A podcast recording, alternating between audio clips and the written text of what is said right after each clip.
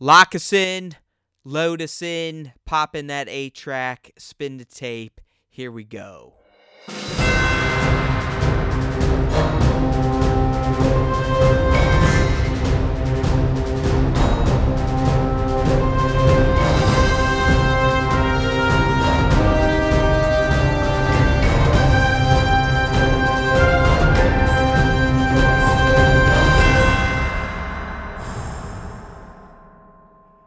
Now, everyone, welcome back to a brand new episode of Star Wars Time Show, and it's one of those special topics casts. It's not the Friday show, it's the Tuesday special show, and that's because it's Matt, Nick, and Pete. And it's always a special cast when Pete's around because he's just a special type of guy. And by guy, I mean cat.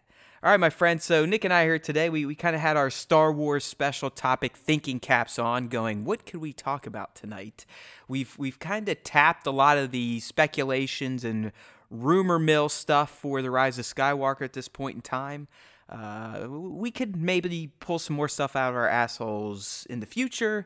You don't know, but right now, in terms of what we saw in that teaser, I think we've kind of exhausted some of the avenues we could go down in terms of speculations for Rise.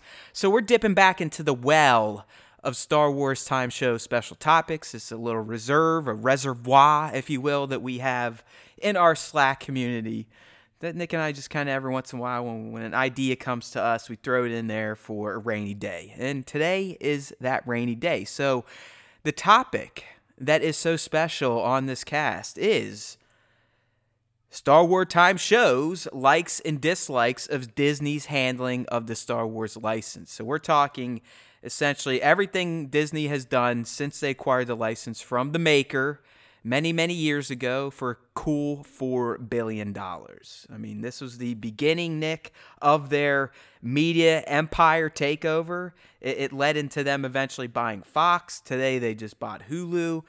Uh, pretty much by this time next year, Disney will be the only media company in America, if not the planet. Yeah, yeah. They're taking over quickly. And it's just like, I have to say, you know, going into this, there's a lot of negative perception around Disney, or at least some negative perception around Disney, even outside of the Star Wars universe. But I will say that I think between Matt and I, we have more likes for what Disney has done than dislikes. There are definitely some things that we disagree with, but for the most part, I can say that I'm really happy with Disney and what they've done with Star Wars so far, and I'm really looking forward to what's going to be happening down the road in terms of Disney Plus, maybe even Hulu now. Like you said, Matt, they are complete uh, like stakeholders and controllers of Hulu now. Like there's a lot of different avenues for Star Wars to come in and make a splash outside of just the big movie theaters that we're used to.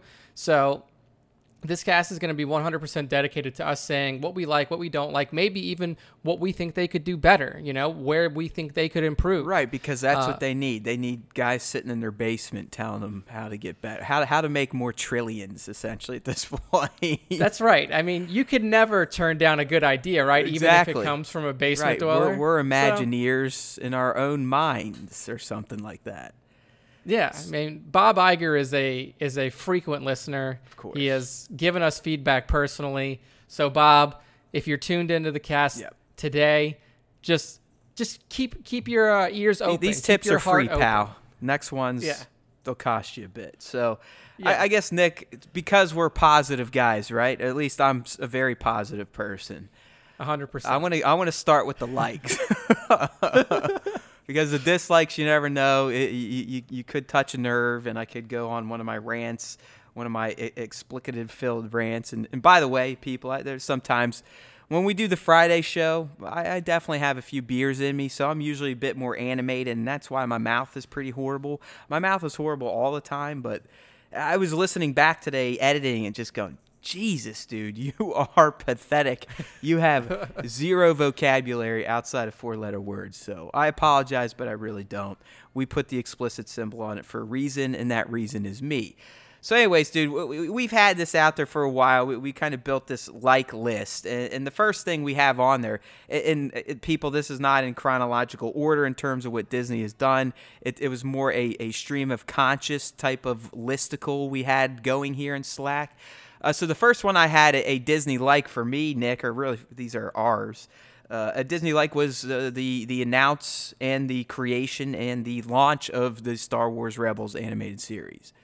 Star Wars Rebels is one of those things where the the community didn't know it was coming. Like we heard of the cancellation of of Clone Wars and we're like, holy shit! Like what the fuck's gonna happen with animated now? Like there's nothing that's announced, and then all of a sudden, Disney and Lucasfilm come in with Dave Filoni still at the head and say, hey, we know that you're upset about Clone Wars, but here is Rebels. Rebels will be a spiritual successor in a way to Clone Wars. It's going to be a different era of time, but it's going to be a similar animation style, and it's going to tell an amazing story about this group, this unheard of group of of rebels that essentially saved the galaxy in a lot of ways, you know. And we get introduced to Phoenix Squadron, we get introduced to Kanan and Ezra. These these two, well, Kanan, you know, a former Jedi who survived Caleb Order 66. Doom. Caleb, Caleb Dume. fucking Doom. I just saw someone had that today on Instagram, so that's why I said it. I've already I've already started throwing out the f bomb. I mean, it's you're the you're the Sith in this equation. Exactly. You're the Darth I- I Maul can't to my. Obi Wan Kenobi. Whenever I get down here, I throw on my black robe and turn on the red lights, and it just it just Yeah. I let that hate flow. sinks sinks in. Yeah, but dude, y- then- you're right. I mean, really, Rebels. It, to me, it ended up turning into probably the best animated series. I mean, I love the Clone Wars, uh, but it kind of had its issues because it wasn't allowed to kind of run its course. Now that's been course corrected by Disney, and that may be a like down the road here. Uh, but it wasn't really allowed to run its course, so it couldn't really finish the narratives that Dave and his team were weaving. Where Rebels, even though it was, in my opinion, killed prematurely just four seasons in, that was also kind of a blessing in disguise because it allowed Dave to tell a very poignant story with these characters.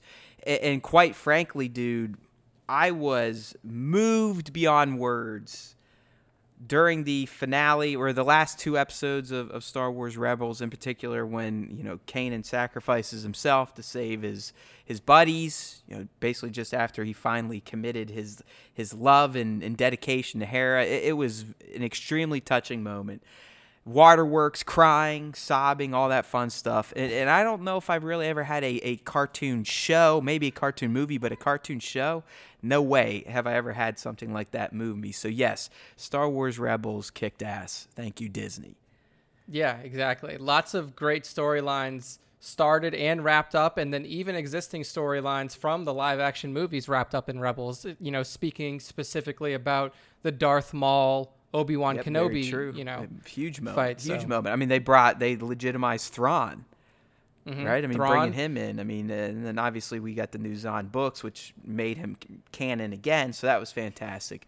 But you- we get to see Thrawn in action now, not just on the book, not a not static Thrawn. You got to see a Thrawn in motion, and he was a fantastic character that has kind of permeated into the toy lines now, video games. You know, SWGOH has a Thrawn in there. He's a badass. Uh, so yeah. Rebels was fantastic. Next, like here, Nick. I mean, this obviously probably should have been the first one. But uh, this is why, at least people like Nick and I appreciate Disney, and, and that's the fact that they released or have almost completed a new Skywalker trilogy. Obviously, that was the mega bonus. That was the the key to them buying the license. The fact that they came out and said, "Hey." We got Mark Harrison Carrie. They're on board. JJ's on board. New cast. We're doing a brand new Skywalker trilogy, 7, 8, 9, to kind of wrap things up. Now, fast forward to 2019. Things might have not been handled the best. Uh, we're going to talk about that in the dislike. Uh, but hey, come on. We got three new Star Wars movies because Disney decided to buy the license from George. Yeah, I mean, Disney didn't even have to do that with the license. I mean, they literally, what, what people don't realize is that Disney could have bought this license, just continued to use the license to create toys, to create things within their theme parks. They didn't have to expand on the movies, they didn't have to put out new content. They could have just taken the revenue from what was already there, and you know it was still making money. Like, they could have just taken it and, and let it be, sit on the shelf, do whatever they wanted with it. They could have taken it and said, you know what? Episode six was enough. We're just to create new stuff. We're to create, you know, TV shows. We're to create video games. We may not, we may do a movie every now and then, but we're not really to focus on that. But they dedicated billions of dollars to the Star Wars franchise, and and and reawoken it. You know, The Force Awakens with Episode Seven, they they awakened Star Wars again across the world like we never imagined could be done.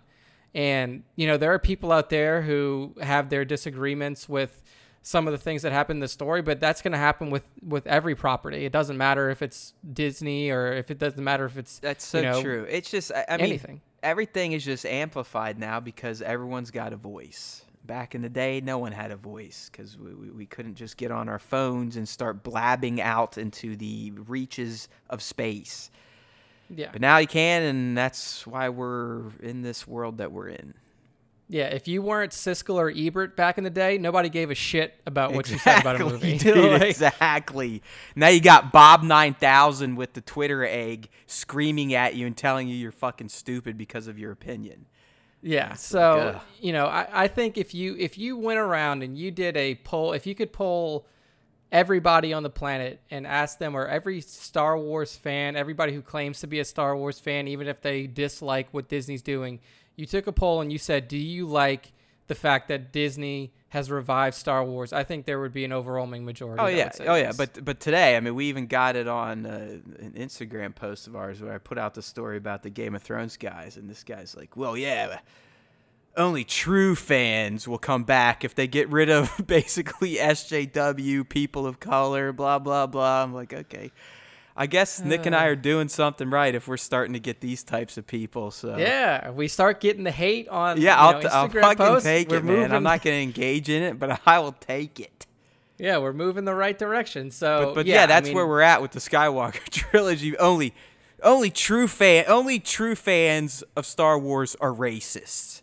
Yeah, Fake fans point. are not. so, I guess I never equated Star Wars fans equal racist, but that's pretty much what this person was yeah, saying. that's that's where we live now. Yeah. But yeah, of All right, course, so, uh, Star Wars trilogy. And next, like Skywalker this is a, again back to the animated space, Nick, and that was the uh, announcement and delivery of Star Wars Resistance, which clearly you and I became huge fans of. I mean that that was kind of why we're talking tonight. I mean the whole reason we started doing two episodes of Star Wars Time Show a week was because of Resistance, because we wanted to do a Resistance recap.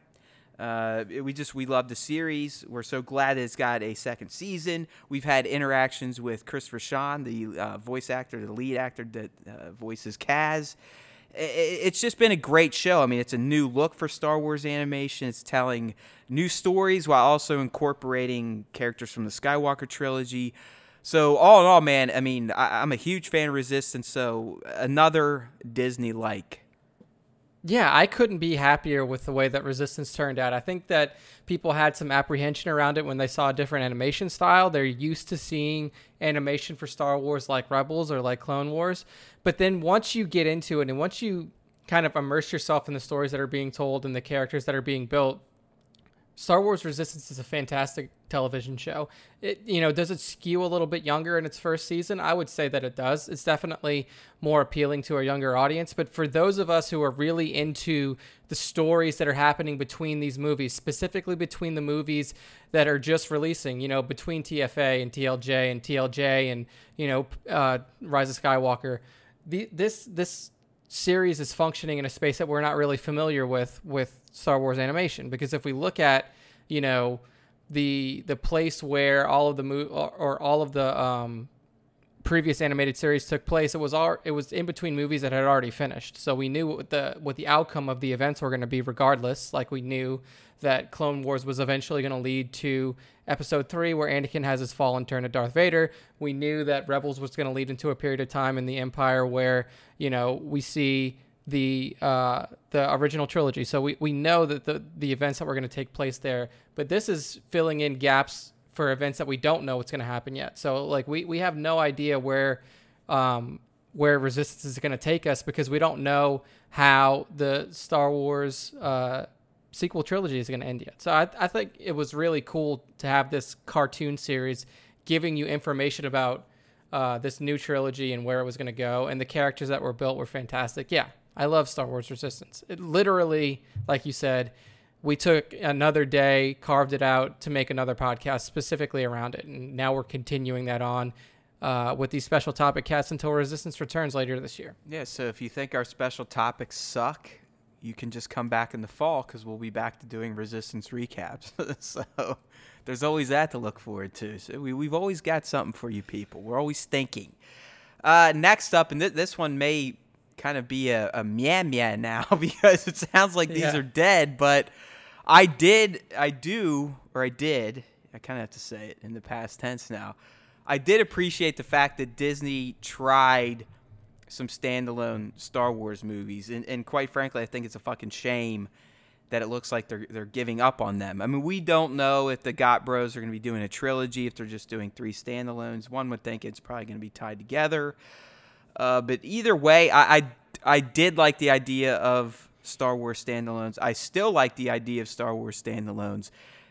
But that roadmap given to us last week, Nick, though, it sounds like the standalones, unless the new guys, that's what they're doing, are dead. Yeah, I I really enjoyed the two that we got. I think that they gave really good value to the original trilogy as a whole. Um, and I saw that value play out in real time, showing them to my to my girlfriend who had never seen Star Wars before. So essentially, the way that I introduced her to Star Wars was through Rogue One. Like people think that's a little odd. Like, why would you start with Rogue One? And I found that showing her Rogue One gave extremely good context into how we got to where we were in episode four without even showing her the, the prequels. Like she still hasn't seen the prequels to this day. So one, Rogue One's a fantastic entry into the original trilogy. And if you have people who may be resistant to the idea of like older movies because they look old, Rogue One's brand new. Fantastic graphics, some of the best graphics or CG that we see in any Star Wars film, in fact. And it tells a really pertinent story and a really touching story with Jyn and her father. Um, and then Solo, I think, was super fun. I love Solo, Man. Show- that that I, it- Yeah. it fucking kills me that that's dead now. That we're probably never gonna see that cast together again. I know. I mean, it, and we had such iconic characters being portrayed by new people who picked up the mantle and did a fantastic job. With Han being played by Alden Ehrenreich, and then you had Lando being played by um, Donald Glover. Obviously, Joonas taking over the mantle for uh, Peter Mayhew as Chewbacca. Um, but then we also had fantastic new characters like Leet giving context as to why the Falcon is the best nav- has the best nav computer in the galaxy. You had Qi'ra showing how Han had this hardened exterior that we saw in episode 4 and then also you know just with Enfys Nest and the Cloud Rider showing how the rebellion was able to build up forces and build up this stockpile of supplies that they needed to even think about contesting the empire. Um, I also found that showing somebody, like showing my girlfriend solo before watching Empire was also really useful because she could she watched Empire. We watched Empire in a drive-in. It was really cool, and she said, "Oh my god! Like I thought it was really cool that Donald Glover played Lando in Solo, and he's just like Lando from Empire Okay, Strikes dude, I gotta ask: Did she pick up on the fact that Lando calls Han Han and Chewbacca Chewbacca? I don't. She didn't pick up on that because that's like deep cut stuff that only like psychos like us catch. But she did like enough. She was like, "Look, they like they dress the same, they act the same. Like Donald Glover was the perfect character to play Lando." And I was like, "This is why I showed her Solo before Hey, Han. Empire."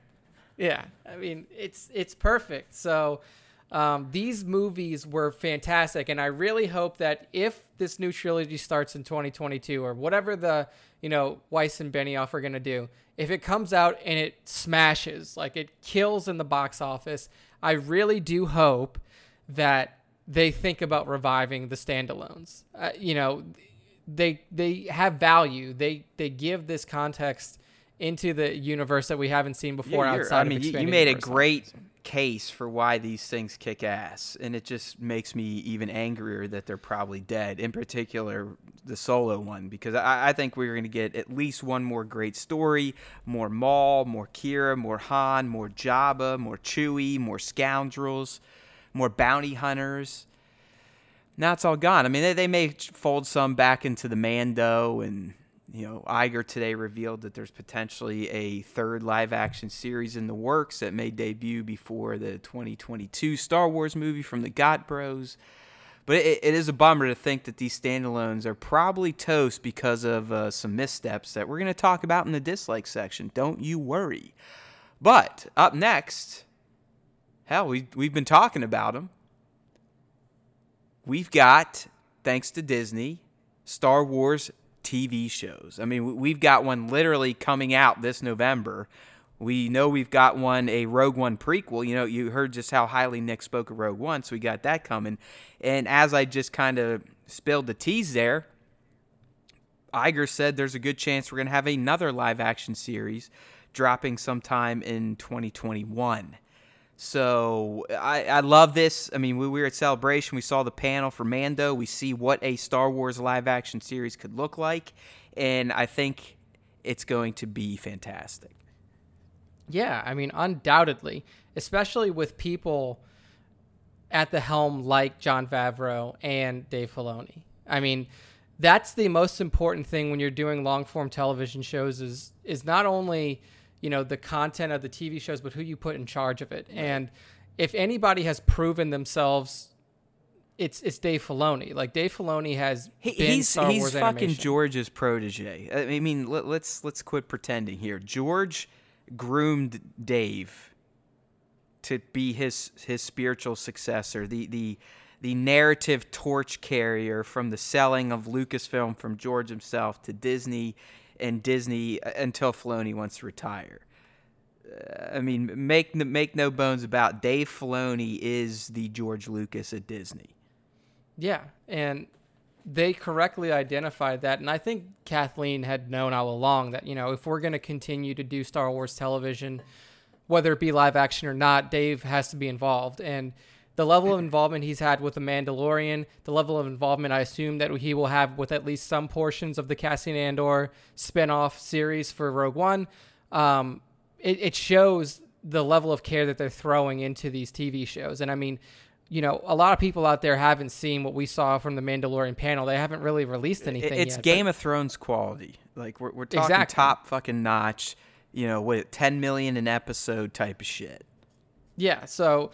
They've spared no expense here, and it just goes to show that they they're not treating this like supplementary content they're just they're they're treating this as its own thing. Like they're not saying like, okay, well you have the movies, but then you know on the side we have these TV shows. They're they're all in on the TV shows. Well, how, dude? I and, mean, we learned these TV shows have essentially created a studio in LA for doing Star Wars. There's never been live action Star Wars really shot in the states. It's always they always do it over in Pinewood, over Pinewood. in England. That's just how it is. I don't know if there's some sort of secret society deal, but for some reason, you can't fucking shoot a Star Wars movie on a soundstage, at least in America. Yeah, it's very weird. You can't do so it. Now, you can't use an American crew. Uh, you just can't do it. Yeah, so now for us psychos who who think about every now and then crashing a Star Wars set, we don't have to go across the pond to do it if you're in the United States. You can just make a road trip to LA and see what you can find. I mean, we've seen, uh, you know, set pics and screenshots directly from. You know, I'm pretty uh, sure that's what Jason, Jason from Moore. making Star Wars has been doing this entire yeah, time. the Mando's camps, been camps shooting. It out. He camps it out and he takes phone pictures, and that's how we get these fantastic looks that we get. But yeah, I mean, Star Wars shows in production that's that's never happened before. Live act they've been talked about. You know, George at one time after the the wrap of uh, Revenge of the Sith said, "Yeah, you know, I had this idea for a Star Wars TV show." Well, he wasn't talking about Clone Wars; he was talking about a live action TV show, but it never came to fruition because there was never an avenue for it back then. There wasn't streaming services. There weren't anything yeah, like you're that. You're so right. I mean, it would have been impossible you know, back in 05, 06, hell, even ten years ago almost it, would have been impossible to do something like this. I mean, now, now you're going to see a lot of this stuff. I mean, every every license holder is now either starting their own streaming service or creating content for their own service. I mean, DC does it. CBS fucking does it with their new Star Trek stuff. Um, it's just it's the name of the game. So that's a very very good point there from Nick on why things like this are happening now and why it's much easier for this to happen. But again, people, just think about that. We we have essentially Star Wars Game of Thrones level quality content coming this November. And, and years ago, prior to Disney buying this, that that's pipe dream shit. Everything we're talking yeah. about is pipe dream shit outside of some of the animated stuff. Yeah. Very true. So yeah, awesome. Like I said, we we, we know we got two in production. Iger kind of let slip that there's a, a third one. Who knows what that could be? But I'm all for it. Sign me up. This shit's basically for free. I mean, I think they're what five ninety nine, six ninety nine a month. Whatever. That, that that's so worth it. I mean, I would pay that. I'll pay it twice just to watch The Mandalorian. Not to mention all the other shit you're gonna get. So. Uh, the other thing Disney that we like about Disney, and that's the fact that hey, you know, yeah, we did the Skywalker trilogy, but guess what? We have six more movies planned. We now we don't know if they're trilogies, but Disney has greenlit the Game of Thrones duo, DB Weiss, David Benioff, and for now, Mr. Rian Johnson to do three Star Wars movies apiece. So three for the duo, three for Rian. I I like it. I like it. Say what you want about Rian. Say what you want about the Game of Thrones guys. In the end, the fact that I know there's six potential more Star Wars movies to watch, ones that will have nothing to do with the Skywalkers, I'm all for it. Sign me to fuck up. I love me some Skywalkers. That's the reason I'm into this shit in the first place. Uh, four, five, and six will always be near and dear to me. So will seven, eight, nine, one, two, and three. I'll think about you. You'll be in my From time to thoughts, maybe my prayers. Uh, but in the end, Nick, it's Star Wars. That's all I give a shit about. That's why I like shows like Resistance, where you do get kind of new stuff, new characters, new locations. Uh, so I'm, I'm all about this. So yes, please, that this yes, we like Disney because they're making Star Wars movies.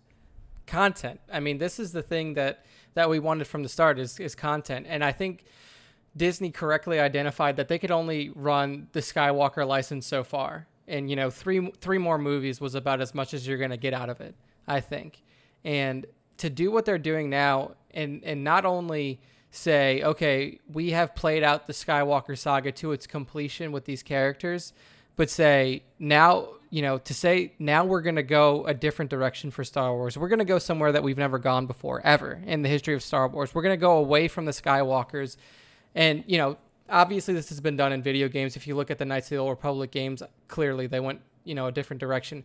Outside of that though, like outside of Knights of the Old Republic, Knights of the Old Republic 2, Star Wars the Old Republic MMO, you don't have a lot of content that doesn't involve the Skywalkers or or does not use the Skywalkers as a as a pivot point for what it's doing.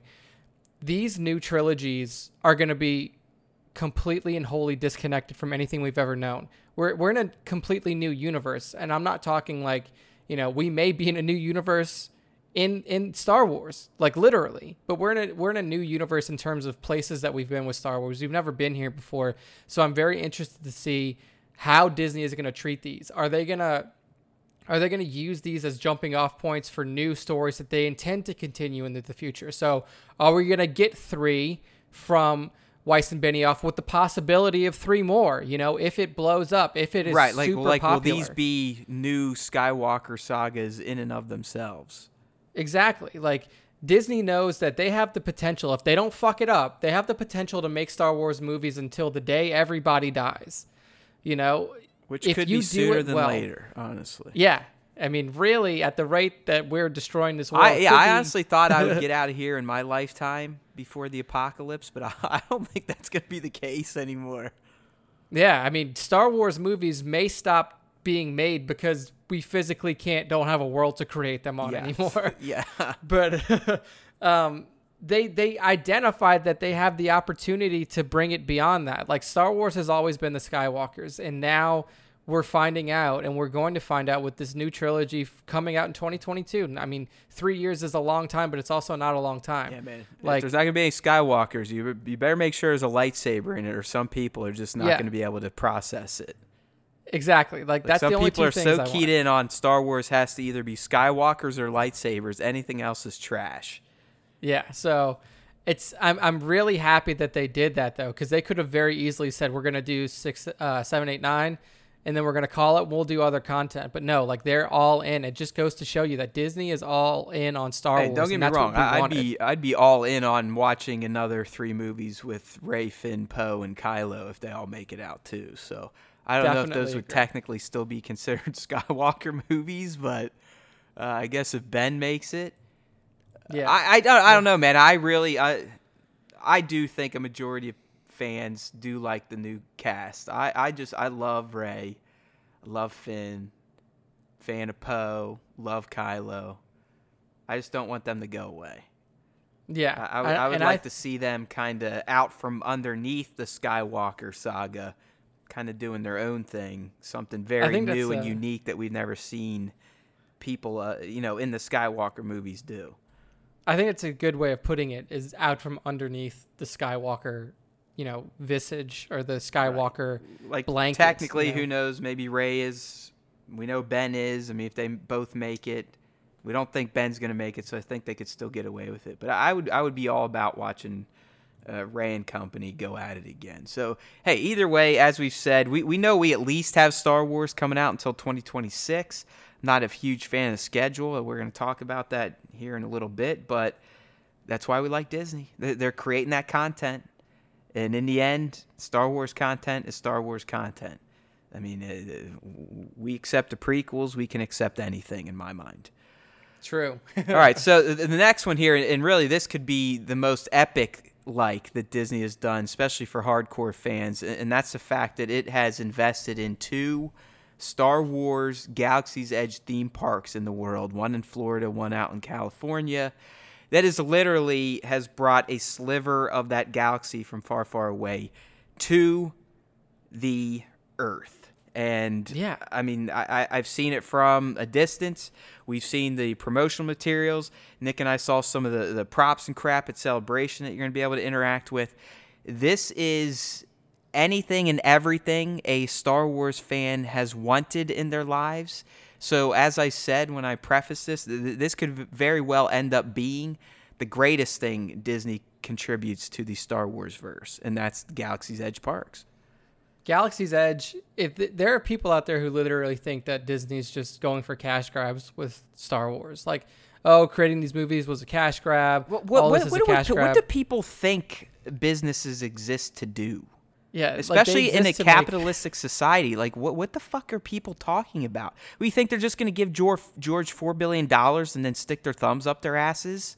Yeah, like like of course they're trying to make money, but here's here's a good example of how they're investing it back into the fandom. This is a billion dollars each. These parks, like, this is no joke. This is real world dollars that they're putting in to a Star Wars park that they really, I mean, like, who knows? There, there, it's going to be very hard to measure the impact of what this is going to have on the Disney parks. Like, they'll be able to see revenue differences as soon as it opens, but like, they just invested two billion dollars to build a live real world place that Star Wars fans can go oh, and interact with their favorite. These shits will be paid off in a year. I, I, mean, they've they've already had to during the opening what month or whatever. You're only allowed in the park for four hours, and the only yep. way you get in there is if you won a fucking lottery. Yeah, exactly. Like that's how crazy this is, dude. Like this stuff is no joke. Like these these Disney theme parks are literally people's lives. Like, you know, I my family holds a a timeshare there. Like we're essentially investors in Disney, and you know, adding Star Wars Galaxy's Edge to Disney World and Disneyland just goes to show you that like Disney Disney is not just in this for the movies. They're not just in it for the merchandise. Like Star Wars is a part of Disney now. Yes. Like nothing makes it into a into the park that is not quintessentially Disney.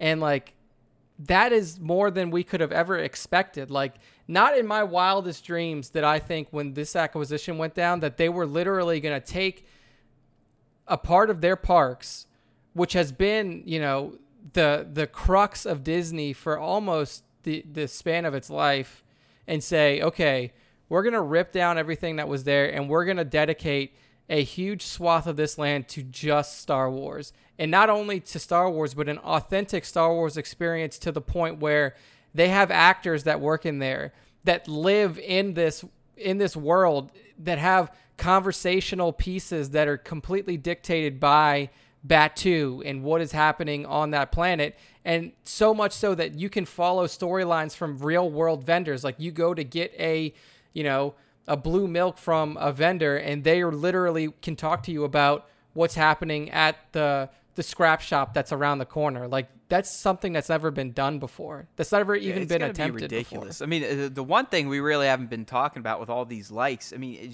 just think about all of the jobs and work Disney has created by buying Star Wars. Oh I yeah. mean, that that's not something fun to talk about, but I mean, just in Galaxy's Edge, all these people getting work and probably work forever. I mean, I don't see Disney parks closing. Uh, all the studios making the live action TV shows, the movies, this, that, and the other thing. So that that's a a huge bonus too. When you know when we want to get here and get angry at Disney, you got to remember, yeah, they're they're- they're spending money, they're making a ton of it, but they're also giving people work and, and, Yeah. and good work, I would think. I mean, I don't know if they're a bunch of dickhead sweatshop runners. They, they very well could be. Most mega corporations are. Uh, but that, that's something we, we've kind of looked over. So, as Nick said, I mean, th- these Galaxy's Edge places are going to be ridiculous. Um, uh, it, Ryan, the intern, he's going this fall, so he may be the first one to get there. I know Nick's headed out. Uh, in November. yeah, I'm definitely going to be the last. I'm going to delay until I can get in there and there's no weird rules and times and whatever. I want to stay in the themed hotels, all that fun stuff. So I just got to keep harvesting kidneys to earn my keep to go there. But until then, uh, hopefully we'll get a report, you know, that this this winter, this December, late November from Nick on, on what he thought because I, I think it's going to blow his mind. And honestly, I don't know if he'll come back. He'll probably be one of those Yeah. people that he'll literally quit and he'll he'll join Galaxy's Edge as a cast member. Yeah, I mean, I might, I very well Yeah. might, because this it seems like it's gonna be everything we've ever wanted for a Star Wars slice of heaven and on Earth. Yeah, like yeah, we'll so- see. huge, huge like from Disney there. Good job, Bob. Good job. Good thinking. All right, this next one. I mean, I, I this probably is going to resonate with people that don't have kids yet. Uh, but maybe if you're a, a huge fan and your best friend or your friends aren't quite into Star Wars, I think what, what Disney did with the Star Wars Kids YouTube channel, and even before that with Forces of Destiny, those shorts they did, uh, they've really done a great service for young kids, parents that are Star Wars fans trying to get kids into Star Wars. And like I said, maybe super fans that are just trying to share their fandom with not so super fans. Uh, because what Star Wars Kids has put out with the Star Wars Galaxies Adventure shorts, as well as their fun facts and just the, the videos, I I mean, Nick, it's it's turned into kind of my daughter and I's Saturday morning cartoons now. Like every Saturday, she'll come down to the basement, Star Wars Time HQ. We'll feed the cat. I'll fire up the the workstation, try to get some work in as I'm watching her not knocking over my expensive Barbies and all this other fun stuff. But it, it's she, hey, Daddy, I w can we watch the cartoons? And I'll throw these Star Wars Galaxies Adventure shorts on, and a new one comes every week, and she she now looks forward to that. She's like, "Is a new one here?" And and I'll start them, and then they'll just kind of play through the playlist. And what these things do, Nick, I, I don't I don't know if you've watched every one. I, I try to at least show the Galaxies Adventure shorts every week on StarWarsTime.net. Uh, but they, they retell iconic moments from the films, and they do it with a visual flair that makes the moments even more iconic and super duper than they initially were. I mean, it, it is just, it's fantastic. I want all the movies redone this way, it, kind of in a speed run fashion, but redone with this visual style. But in the end, it, it's just, my kid didn't need it. I mean, the Force has been with her basically since birth. Uh, but clearly, she loves the programming on this Star Wars Kids YouTube, and it, it's just it's a great venue, medium place to go for Star Wars fans that want to share why they're fans with other people, and at least clue them in on this is why I like Star Wars. Yeah, I mean, we've never had like short form Star Wars before. I mean, even if you consider the animated series short form, we've never had it in this way, where you could have bite sized chunks of Star Wars lore given to you in a fashion that you've never seen it before. Like, like you said with Galaxy of Adventures, it was fantastic. I mean, one of my favorite ones was showing the Luke Wampa fight and like made Luke look way more of a badass than he did in the movie. Like in the movie, he just kind of like got out, like swung his lightsaber and then walked away. Like in this, it you know it looked way way cooler, and it is. It's so kid friendly, and I've said this before in other podcasts. Like the way that you sustain a fandom is you you you rope in the children, and like Marvel has that pretty easy because their content is already pretty kid friendly. Like, what kid doesn't love superheroes? Um, Star Wars is a little different. Like Star Wars, you know, as much as George says Star Wars was built for children, He's on Like- he's on fucking drugs.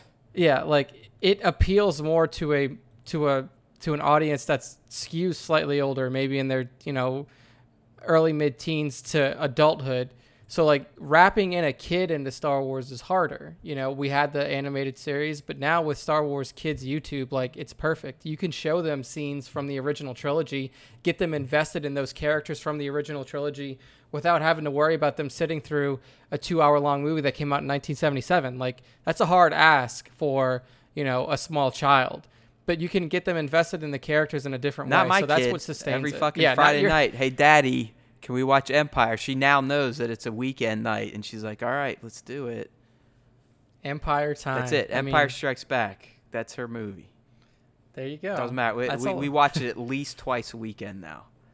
Uh, I mean, you know, I could see that getting old. As much of a Star Wars fan Oh, as dude, I it, am, it gets like- old as fuck. But what are you gonna do when your little kid's begging you to watch Star Wars? I mean, I don't sit Yeah. there and, and actively watch it anymore. yeah, uh, you could probably fall asleep and recite right, it's just in the background. but I mean, it, it's the cutest fucking thing when she gets home from daycare on Friday and she knows it's Friday. She knows Pop Pop's there to watch her, and she knows, all right, this means I can stay up and I can watch Empire Strikes Back. Yeah, and it cultivates those moments like you saw like on your personal uh, Instagram page. You posted that video that Mark Hamill threw a like on, where it's literally Charlie spinning around in circles, saying the scruffy looking Nerf herder line from Empire. Like you don't get that without Star Wars YouTube. And the best Kids part is she like- knows how to use it. Like I, I heard her is last night. Heather was said something to her in the bath, and she's like, "Oh, you scruffy looking nerf herder." Like basically, it's it's her way of saying, "Go fuck yourself, mom and dad." Yeah, Uh, but, perfect. but she does it in that fashion, so I guess it's it's kind of cute. But no, man, I mean that's what I said. That's what I'm saying about these the this Star Wars Kids YouTube channel. It's just got great shit, uh, great content to get new fans in. Old fans will appreciate the look. Uh, so I, I definitely recommend giving it a sub, or at least looking for the posts on StarWarsTime.net each week when I throw out the short. All right, so as we kind of wrap some of our, our likes, I mean, another one here, obviously, this is huge. We're about to talk about it in the dislikes, but a a like from Disney is the fact that, hey, they realized that the Clone Wars was special to people, it didn't end the right way, so they are bringing it back. Yeah, it's pretty big. I mean, I think this may have been like a like a jab from Dave Filoni, like, "Hey, I gave you Rebels. I'm, you know, assisting in the creation of Mandalorian. If you want to give back to me, give this back to me." And they did. So we all know that there's still a fantastic storyline to be wrapped up with Clone Wars, and we're looking forward to it. The first trailer definitely got people hyped, and then seeing where we're going to be going from there is Is that coming really this fun. November too? I mean, is that also going to be a I don't think- launch? They didn't confirm right? whether it's they a didn't. launch I don't. I don't think they gave any confirmation. No, yeah. Based off of based off of what we got from that launch list for Disney Plus, Clone Wars Revival was not on there for day one. Um, Got ya. So possibly 2020. Hopefully, early 2020. We're not like just gonna drag this shit Yeah. out. You know. Yeah, agreed. Let's get it on. All right, so last one. This is just for. No, I'm sorry. We got two more. Well, I mean, this one, Nick, you, you kind of mentioned it earlier when we were talking about the show notes before we went live. But I, I had on here as a like that, that Disney took control of the EU and they are now, you know, kind of curating it, regulating it with the story group, whatever. They're going to be in the dislike, so I don't like them too much. Uh, but you know they, they're like the EU. We need to just blow it up and start over because shit was just kind of out of control.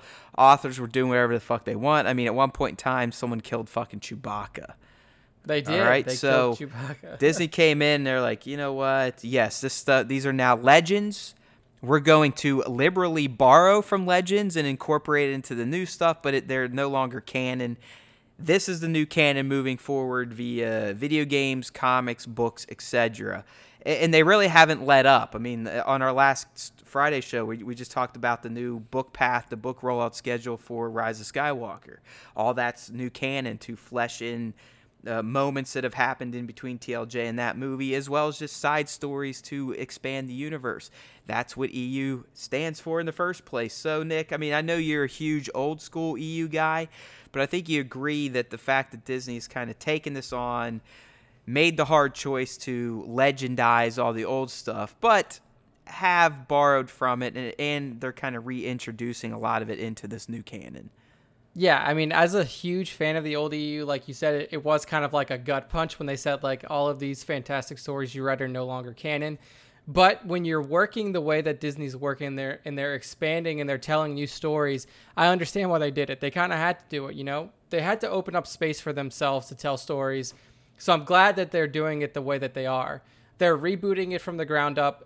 They're they're reintroducing fan favorites, but they're also doing they're doing it with authors that we already know in some cases. Timothy Zahn, like you mentioned before, coming back and reintroducing Thrawn to the whole, you know, Star Wars expanded universe was a fantastic way to do it. So I'm a huge fan of the way that Disney's building it out. They're not building it out haphazardly. They're doing it with care and they're ensuring that the stories that are being told in the expanded universe line up with the stories that are being told elsewhere outside of the expanded universe. So um, it does suck. You know, sometimes I want to just say, like, go read the Darth Bane books. They're canon, but they're not anymore. I'm still a fan of the direction they're going. Yeah, if anything, I'm disappointed in the fact that I suck at keeping up with the new EU. Because it's so, dude. But, it, but you and I are we're pathetic in yeah, our consumption like of anything that isn't fucking movies or TV. We're like, if you have to read it, we will not consume it. We just we yeah. don't do it. We, we have an we have an aversion to the written word for some reason. I know. But I know so there's weird. some great comics out there. I know there's some great books out there. I mean, there's a bunch going on right now revealing insights into Dooku and why he left the Order and Qui Gon and, and his interpretation of the Chosen One uh, prophecy, this, that, and the other thing. And Nick and I, we just kind of get it through social media by other people that take the time and read it. So shame on us, but I, I do appreciate Disney kind of taking that charge and, and progressing the EU further and setting a new canon. So, Last but not least, we had to mention this. And the only reason I include it as a Disney like because their logo splashes on it as soon as I click on the icon on my phone. And that is Star Wars Galaxy of Heroes, the greatest free to play mobile video game ever made. Yeah, absolutely. I mean, I was never a mobile game player. Like, I would play little things here and there, but nothing ever got me invested until I played Galaxy Heroes. And of course, it would take a Star Wars mobile game to get me there. But I don't think that that EA Capital Games and Disney could have made anything better with this. Like they essentially made a genre of mobile game that is now being copied by the likes of Marvel uh, and others. Like I th- I'm pretty sure that Disney now has their own version of of Galaxy of Heroes that's just called Disney Battle Arena or something like that. Like they they created a genre they they rule the genre and they're they're making a ton of money off of it. And it's fantastically fun to play so. Yeah i mean i can't i could never complain about it's it. It's my number one screen time entry every day on my phone now because ios it has built-in screen time app. I got a widget so i can look at it every day. I'm on that fucking game an hour plus if not more yeah uh, i mean fantastic so yes that i thank you disney if you if you do anything if, if you don't do anything else I still love you for SWGOH. Even though literally you just slap your name on it and you really had nothing to do with it outside saying, here's the video game license, have at it, which we're going to be talking about in our dislike section. So, yeah, obviously the, the bulk of this episode was dedicated to the liking. Because in the end, even though I'm the Sith, I'm the angry one, I still love what Disney is doing in general. I, could eat Star Wars all day long. Again, if you listen to the last cast where I kind of have my, my stroke off about the uh, the announcement that we're going to have a three year break after Rise, you get it. You understand where I'm coming from. I could watch Star Wars every day. I basically do now with my three year old, but new stuff, keep it coming. I don't care. Thank you, Disney. So, in terms of dislikes, uh, one that really kind of upset me at first, and we've already touched upon it, so I don't know how uh, in depth we have to go. But the fact that when Disney got the license, uh, they you know they brought over the Clone Wars, and then literally they're like, "Yeah, we're done," Yeah. and just killed it, killed it right as it was rolling, or just as it finished its fifth season. Huge, huge narrative arcs were just kind of halted, and then we got the kind of the half-ass lost mission stuff, and that was kind of a bummer because I, I love the Clone Wars. Uh, I've said that many times before in this cast. To me, the Clone Wars is the definitive version of the Star Wars prequel era, live action or animated. Those are where the best Clone Wars era or the prequel era stories come from. Uh, so it, it, it sucked that Disney was like, you know what, we didn't have a hand in creating this, so we're just going to kind of kill it, and we're going to drop off our Rebels baby, which in the end turned it out being, pr- in my opinion, until we see Clone Wars resolved, even better than the Clone Wars. Uh, but it, it did suck, Nick, that Disney just kind of whacked that thing.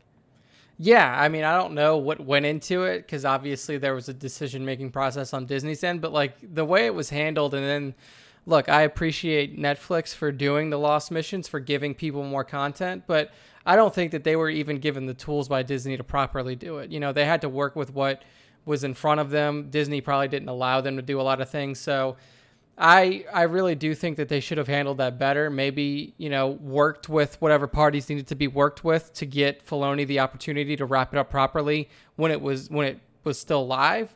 Um, but yeah, I mean it's definitely a it wasn't the greatest first step for Disney to take into the Star Wars universe is to say, hey, one of the most I mean the the only Disney TV show ever is being canceled now that we own it. That was a very odd. Just after one of the main characters leaves and you don't know what the fuck's going on, but here you go. Yeah. So, th- so that was a bummer. Uh, This next one here, I- I'm going to kind of lump two of these dislikes in, Nick, because they go hand in hand, in my opinion. A- And what, what this encompasses, my friends, is, is how Disney and this so called story group handled the narrative for the, the new Skywalker trilogy. So, uh, essentially, my, my dislikes here is that there is a lack of story group oversight for the Skywalker trilogy, the new Skywalker trilogy. Uh, we, we've basically found through behind the scenes interviews, this, that, and the other thing. JJ was allowed to write whatever the fuck he wanted to. Rian was allowed to write whatever the fuck he wanted to, and Colin was allowed to write whatever he the fuck he wanted to. No matter how you slice it, they're all individuals. They're all artists. They're all going to kind of want to put their own spin on it, and, and look where that has kind of gotten us. So that's the first part of it, Nick. Is that what the what was the point? What's the story group doing? There should have been some sort of general beats that needed to be hit, and then the directors could have came in and, and used their creativity to fill those spaces in. The, the the second part of this is the fact that we had rotating directors. I think both of those, when put together, was a recipe for some of the uh, disasters, if you will, that we've had uh, surrounding this new trilogy. I mean, we- we've had a director fired, we've had one get death threats. Uh, it- we've had one's movie come out where people are uh, they want to cut ties with Disney and Star Wars altogether, and I think a lot of that could have been averted if the story group just said, "Here are the general story beats, fill in the blanks, and JJ, you're doing the trilogy."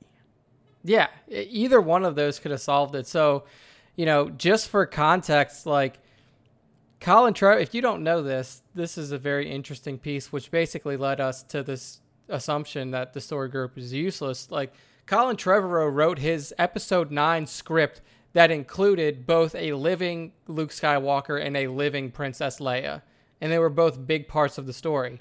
Like if he would have had any sort of oversight or any sort of knowledge of what Rian was doing, or even given, you know, guidance from Well, the mean, story group he, to say he like, knew hey, what Rian was doing. That's why he ultimately ended up leaving. yeah, well, once yeah, once he found out, he was like, hold up, my story that I already wrote includes these characters. So like the lack of of knowledge sharing and the, the lack of oversight from the story group essentially made it to where you had one director had to get fired because he didn't want to work off of a script that he hadn't written. Like he already had his story in place, he just couldn't do it because the guy who came before him was allowed to do whatever he wanted to do. So I think you said it perfectly. it's these two things working in tandem. If you had a story group that was saying like, hey, you know, in episode seven, Han Solo is gonna die. In episode eight, you know, we're gonna have Snoke die, and then we're gonna have Luke Skywalker die, and then in episode nine, we're gonna carry on the story from there. Like, if if people would have known that, then you could have rotating directors. You could have three different directors, like you did with the original trilogy. The original trilogy worked with three different directors because George was there as the story keeper the whole way. Like he was essentially, I don't want to say he was shadow directing because he probably wasn't, but like he was there to say like you can't do that because in this next movie, you know, Exactly. Leia is going to do this. He, wa- Like, he's the fucking guy. yeah, so we assumed that the story group was going to be the George of this trilogy, but when we found out that that they weren't, we we realized like, oh, this is why shit got so fucked with the Colin's situation and you know JJ having to come in and salvage and do Right. whatever And when Nick doing. says so fucked, he's not speaking from the story is so fucked and Rian's an Yeah. asshole and this, that, and the other thing. It, it's just all that could have uh, been avoided. A lot of this Exactly. drama and divisiveness could have been avoided. And really, the, the true answer to me, Nick, was JJ should have done this, the trilogy, from the get go. yeah, Should have wrote I- it I- all, directed all three. I'm a fan of The Last Jedi. I, I still like it uh, well over a year later. I'm not, you know, I, a lot of people like, oh, I wonder what you'll think a year from now or two years. I, I still like it. Still really enjoy it. I, I, there's some great stuff in there. There's some other stuff. I'm like, hey, whatever. Uh, but I definitely didn't react to it like some people. But in the end, we didn't even need that. We didn't need that. We, we, we needed one guy or one story, one coherent story over three movies to be told or girl, and it didn't happen. And now we're kind of have gotten what we gotten, and I think it's all going to be fine in the end. I think JJ Yeah. is going to absolutely slay Rise of Skywalker. I think it's even going to make it hard for trolls to keep shitting on TLJ because I think he's going to pay off on stuff that was set up there. And that middle movie is finally going to make sense as most middle movies do when the full story is told. yeah. Remember, people, Empire literally wasn't really that good of a movie, and it's pretty much The Last Jedi to a T. Yeah, and look, Disney realized their mistake here, and that's why they've given full trilogies of movies to Weiss and Benioff and to Rian. They realized, like, okay, maybe having three disparate directors doing their own thing is not the best way to do it. So here, Rian, here's three. Weiss, Benioff, here's three. These are your stories to tell. We're not going to have anybody else, you know, messing with you there. Now, my buddy still thinks the reason they're leaving two years in between movies now instead of one is to course correct based on um, feed like fan reception. Fan, it's very possible. It definitely is. So, So we'll see. We'll see how it plays out. All right, so that, that kind of kills two birds with one stone. Uh, another dislike here, and really, I, I don't want to go too deep into this because this this also came up in my tirade in the in the last cast episode forty, if you will. Uh, but the the misstep with the solo release, and, and that's exactly what it was. It had nothing to do with the movie. It had nothing to do with the fact that Ron Howard had to come in and save it. It's a damn good movie. The reason Solo failed is because Bob Iger and the, the powers that be got cocky, got stupid, and for some reason thought that jamming a Star Wars movie out with hardly any promotion after the most divisive movie ever to release in favor of letting Mary fucking Poppins release when the Star Wars movies typically release. It, just it it was a recipe for disaster and it got Disney burnt. It got the solo franchise essentially killed, as well as standalone Star Wars movies. Yeah, that was the biggest mistake that they've made by far, in my opinion.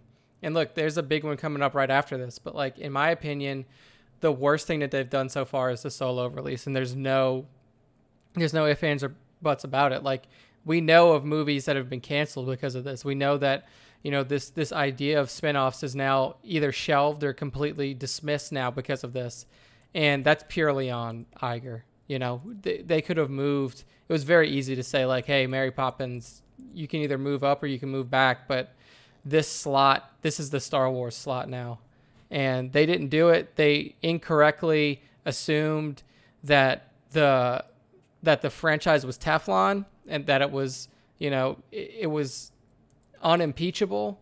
But obviously, in today's world, nothing is Teflon or unimpeachable. Like it, it doesn't matter what the title of your franchise is, things can still hurt it. So um, I think that was that's the biggest mistake by far.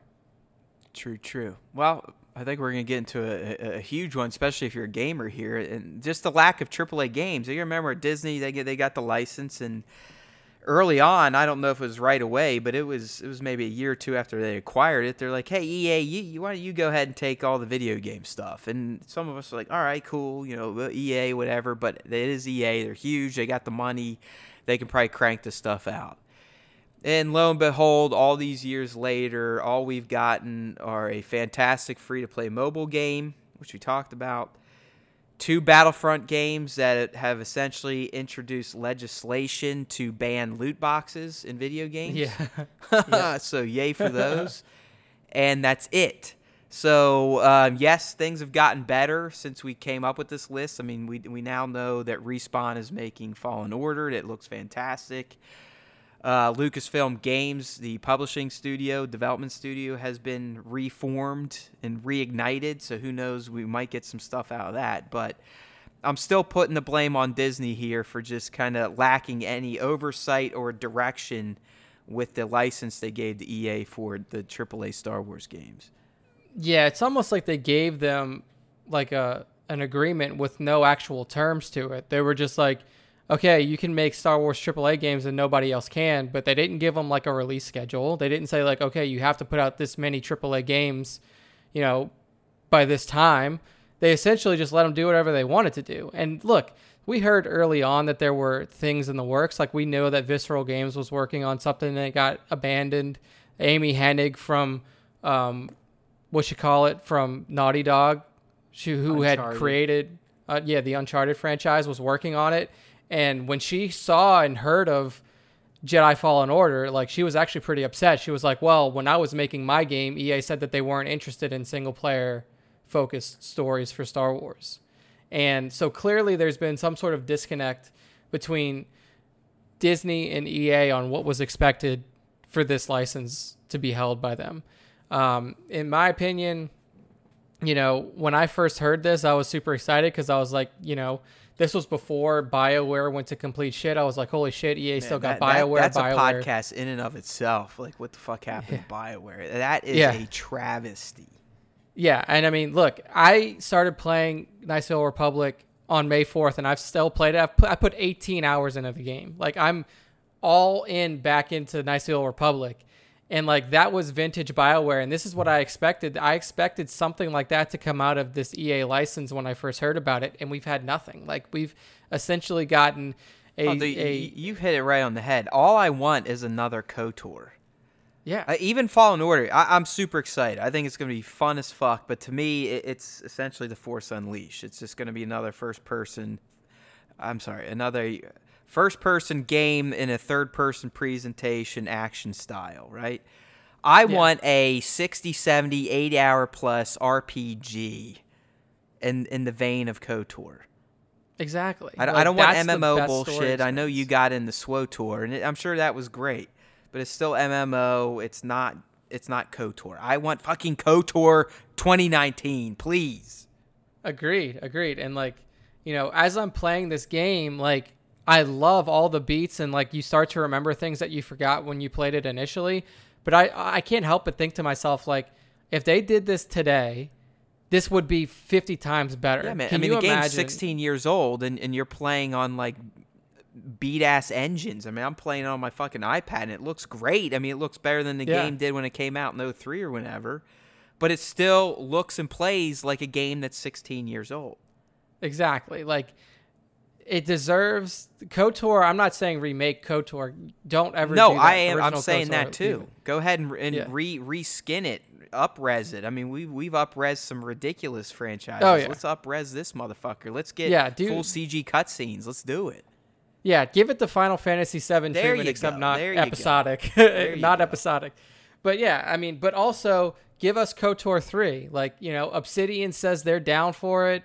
I don't know what the hell is going on at BioWare now. Like, I wouldn't even I, want I BioWare to touch it. To be, I mean, because Obsidian, I know back when KOTOR 2 came out, everyone's like, "Oh fuck, this is basically little brother shit here." It's not BioWare, but in the end, like Nick said, let- let's let's take it. I don't give a shit. I don't want BioWare Yeah. to touch it anyways. They've effectively killed Mass Effect for me, and now Anthem is a is a is a fucking joke. So, yeah, Obsidian, have at it. So uh, this lack of games kind of stunk. It still stinks, and really, what this has devolved into, Nick and I just want KOTOR 2019. Yeah, KOTOR 3 or KOTOR original HD remake. Right, something like that. HD remix, Kingdom Hearts, one and a half, Yeah. two and a half, two point five. Final final mix two. exactly. yeah. I don't even know what the fuck's going on with that franchise. But last and not least, and again, this will be very brief because if you really want to get my full take on this, get all the kids out of the room and fire up episode 40. It's the one we just released. Well, if you're listening to this fresh, it would have been yesterday on Tuesday. Like I said, episode 40, it's out there. It's on the site, starwarstime.net. It's on iTunes, Spotify. We're everywhere now, people. We are everywhere. But real quickly, this is a new dislike for Disney here, and this is this three year break after the Rise of Skywalker before we get the next Star Wars movie. So we get Rise this year, 19. We don't get anything until 2022, and we now know that it's going to be the Game of Thrones duo's film. But that's all we know. We don't know if it's standalone, if it's trilogy, what era it's set in, what it's going to be about. Uh, but the fact that we're taking that long of a break, and Iger again today said it's so we can kind of reset and reboot and reevaluate. I'm like, man, I want to fucking reset your face. like reset Yeah. this. It's not our fault. Well, you shouldn't be punishing us because you guys made a bad fucking business decision with Solo. Fuck that. Don't listen to the trolls. Give me a break. I really don't think the anti Disney Star Wars movement is that big. Yes, it's amplified by bots and social media. I just I hate that answer like oh we need to rethink and refigure things out after Skywalker. It's like no you don't. You, you've had all these all this time to think about that shit. yeah, it's kind of disheartening to to think that they weren't planning for this. Right because Like to me Nick what does this say to you? This says we are responding to the negative cells. That's what it says Yeah. to me. Yeah, it definitely doesn't seem like it we'll never like do two Star this- Wars movies in a year again. That's a reaction to negativity. Yeah, like, and I don't think that they were prepared for it. Grant, like, I, I really don't. Like, I don't think that Oh, they. no, I, I, I said as much. They were greedy and cocky. Yeah, like they they didn't think that they were going to be in a TLJ position either. Oh, like, absolutely they never not. thought. Absolutely not.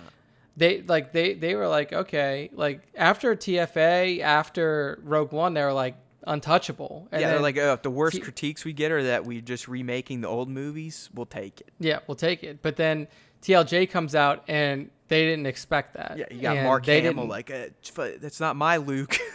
that's, Yeah, that's Jake like, Skywalker. literally. Like, oh shit. Literally Oh, they didn't know what to do. The fucking So- cast hates it. Like, uh Yeah, so then they were kind of like they didn't respond fast enough to to move solo. Like even like they just weren't ready. And they still seem like they're not ready because now they're apprehensive. It seems like they're apprehensive with Rise of Skywalker. Basically, what this tells me is like they're unsure if Rise of Skywalker is going to bang the way that they expect it to, which is why they're given a three year buffer. They don't. They're not given a three year buffer because of Solo. Like that's already done. Like you know the Oh, no, Solo no, I mean, he he done. hinted as much. He's like, we're just going to kind of pause and reset after the, the whole Skywalker thing settles. Yeah, like they're literally waiting to see like is Rise Yeah, gonna make are, a billion? Are people going to burn the theaters down? Yeah, because like people going to still true, go to Rian Johnson's house and scream at him for TLJ after they see Rise of Skywalker? Yeah, I mean like that's the true tell. Like if Rise doesn't make a billion dollars, then we're in trouble. Like that's the truth of it. And the best Like, part Rise- is TLJ made over a billion dollars. Yeah, like TLJ crossed the billion dollar mark. Like, but if Rise doesn't, then Disney's got a lot of thinking on their hands, and they gave them their they gave themselves three years to to like think a lot. Because if that movie comes in and makes seven hundred fifty million I'll tell you what, if that movie comes in and only makes that much, I'm, I'm going to personally bitch slap every Star Wars fan out there because, as Nick's saying, that, that could effectively ruin Star Wars forever. Like, it, it'll just Yeah. go back to being in hibernation when George was sitting on it. Yeah, like it will be a Disney Plus property in my opinion. Like yeah, they'll give But that's I- like I don't know. I mean, like, will they continue on with the the trilogy for Weiss and Benioff? They may. Like, I don't know. They they're they're But- not pulling ripcord. No way. yeah, they, they've like, already I- gotten millions invested. I, I mean, I guarantee those guys are have been working in studio writing creative shit for really since they wrapped GoT Eight. Yeah, so they there's no getting out of it after that. But I think 2026 they they they evaluate and they say like, well, Star Wars is a Disney Plus property now. Oh my Which God. is not that's, what- that's blasphemy. We, we need to end this right now. Now that you just said Yeah. that, I mean, I, I feel like we may have just spoken some poison into the universe.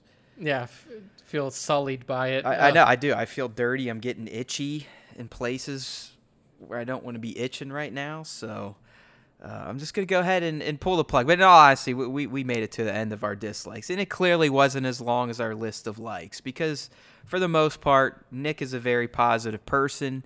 And, and my dark side energy can only pull him down so far, while his light tends to lift me up much more than my dark brings him down. So, you know, we had a few poo poo moments for Disney, but mostly positive. And in the end, I'm still glad they did what they did, and I'm glad that George decided to sell and make himself a cool four bill. So that wraps this episode of the Star Wars Time Show, a special cast. You know what you can do? You can always tune in. You can find the show on StarWarsTime.net. We've got all our subscription links there. A moron could figure it out. But even if you still can't figure it out, just come to us. We'll point you in the right direction. If you want to put it on YouTube, we got that for you. If you want on Spotify, we got that. If you want on TuneIn, we've got that too. Like I said, there is a place, there is a platform for you to consume the Star Wars Time Show. All right, my friends, until next time, may the Force be with you always.